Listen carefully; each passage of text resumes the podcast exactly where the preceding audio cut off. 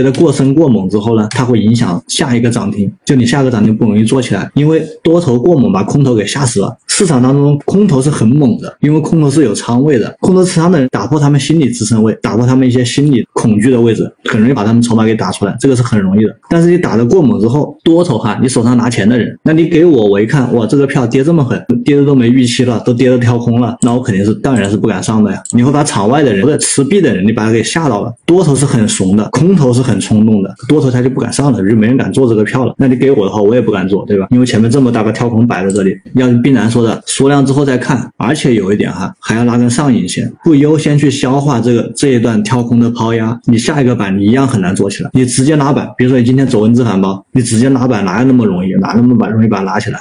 多头他不敢搞的。你记得一点，这个市场上凡是能把资金做大的人都非常非常非常非常非常在乎资金安全。那么对于这种有风险的操作，多头必然是不会做。